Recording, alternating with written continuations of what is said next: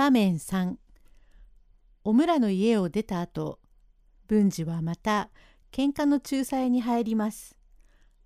用語解説14日みそかに作料を取れば月に2日賃金を手にすればということ。文治森松どうだ？ひどいババアだな。ひどいやつです。喉を閉めたから死ぬかと思ってババアが驚きやがった。なあにあれは脅したのさ。ああいうやつは凝らさなければいかん。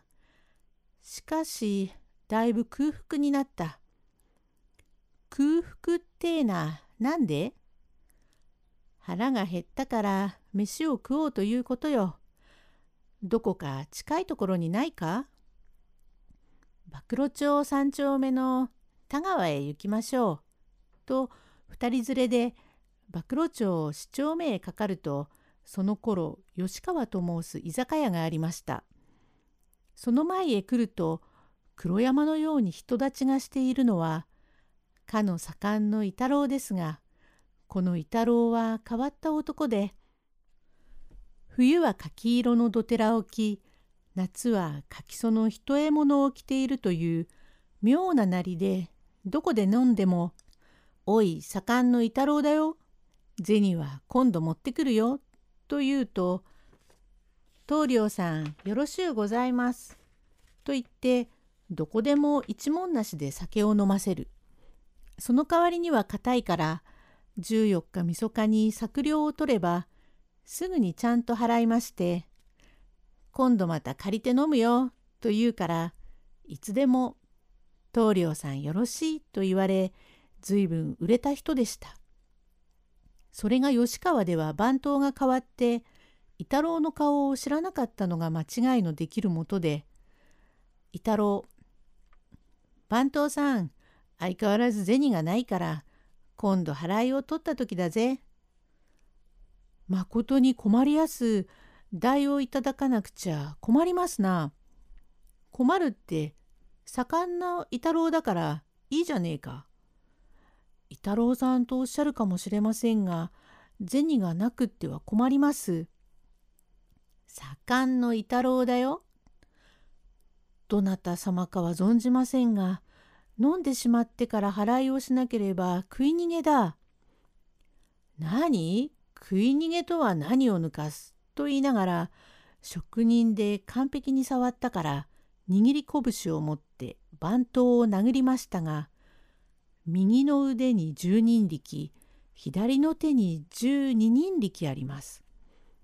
どうして左の手に余計力があるかというにこれは盛んのせいで盛んというものはサイトリ棒で土を出すのを左の手の固定板で受けるのは何眼目あるか知れません。それゆえに伊太郎の左手が力が多いのでその大力武装の腕で殴られたから息の根が止まるばかりです。伊太郎これよく俺の顔を見て覚えておけ。豊島町の伊太郎だぞ。という騒ぎに亭主が奥から駆け出してきて「もし棟梁さん腹を立たないでおくんなさい。これはおととい来た番頭でお前さんの顔を知らないのですから。俺は弱い者いじめは嫌いだが食い逃げとは何だえ。棟梁さん堪忍しておくんなさい。としきりに詫びをしているただいまなればじきに棒を持ってきてこれこれと人を払ってつまらぬものを見ていて時間を費やすより早く行った方がよかろうと保護してくださるがその頃は巡査がありませんからおいおい人立ちがして往来が止まるようになりました。文治はこういうことを見ると捨て置かれん気性でございますから心配して文治だいぶ人立ちがしているがなんだえ？森松生酔いが銭がねえというのを番頭が困るって言ったら番頭を殴りやがった。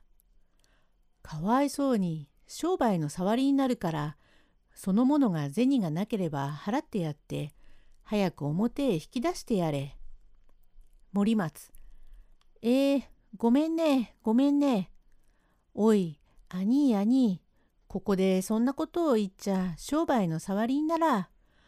表へ人が黒山のように立つからこっちへ来ねえこっちへ来ねえと引き出して今ではありませんが浅草見附の石垣のところへ連れてきて「兄兄腹立っちゃいけねえあそこでごたごたしちゃ外分が悪いや」。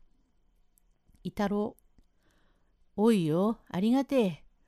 俺は弱い者いじめは嫌いだが食い逃げと言ったから殴ったのだ。商売の妨げをしてすまねえが後で訳をつけるつもりだ。おめえ誰だっけ？俺は本庄の番場の森松よ。そうか、本庄の人か。おらまた豊島町の和慶衆かと思った。見ず知らずの人に厄介になっちゃすまねえ。これさ、銭があるのねえのと外分が悪いじゃねえか。銭がなけりゃ俺が払ってやるから、後に構わず行ってしまいねえ。何？銭がなけりゃ払っておくと？なんだ？これ知りもしねえやつに銭を払ってもらうような伊太郎と思ってやがるか？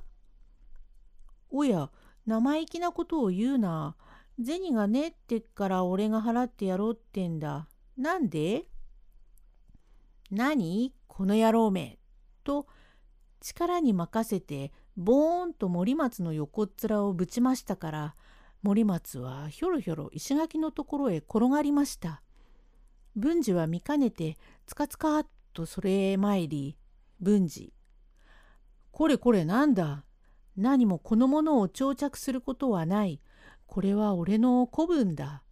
少しの言い損ないがあったればとて手前が喧嘩をしているところへ中任に入ったものをむやみに長着するというのは無法ではないか。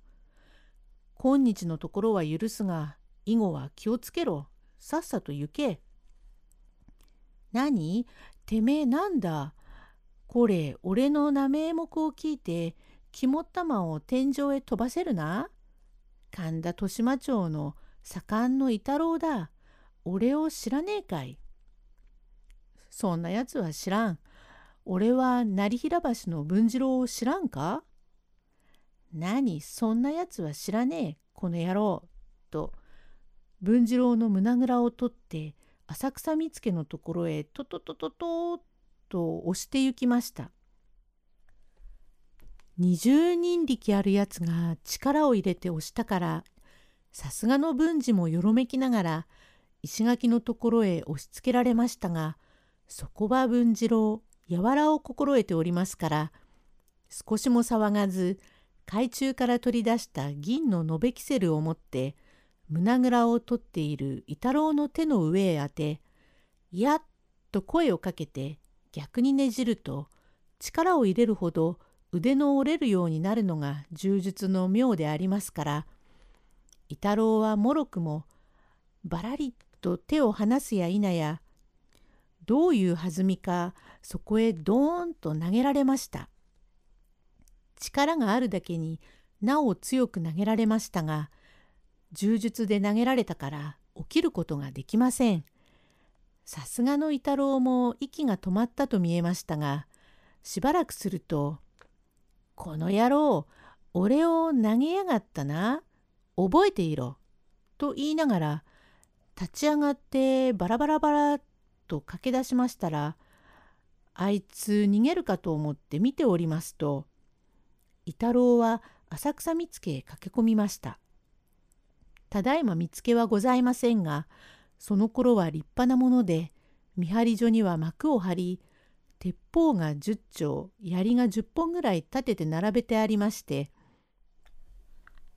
ここは市ヶ谷長円寺谷の中根大隅の神様ご出役になり袴をつけた役人がずっと並んでいるところへ駆け込んで「伊太郎ごめんなせえ今喧嘩をしたが空手でぶつものがねえからここにある鉄砲を貸しておくんねえ。なんだ？手前気違いか？気違いも何もねえ貸しておくんねえ。と言いながらいきなり鉄砲を引っ提げ飛ぶがごとくに駆け出しましたが無鉄砲というのはこれから始まったのだそうでございます。文次郎はこれを見て驚きました。今まで随分乱暴人も見たが見つけの鉄砲を持ち出すとはけしからんやつだが鉄砲に恐れて逃げるわけにはいかずよんどころないから刀の捕まえへ手をかけ伊太郎の降りてくるのを待っておりました。これがその頃評判の見つけ前の大喧嘩でございますがこれよりいかが相なりましょうか次に申し上げます。無鉄砲は正しくは無鉄砲点なしの漢文の意味でそれが転じて無手法からの語源ですがこじつけ承知でくすぐりとして使っています。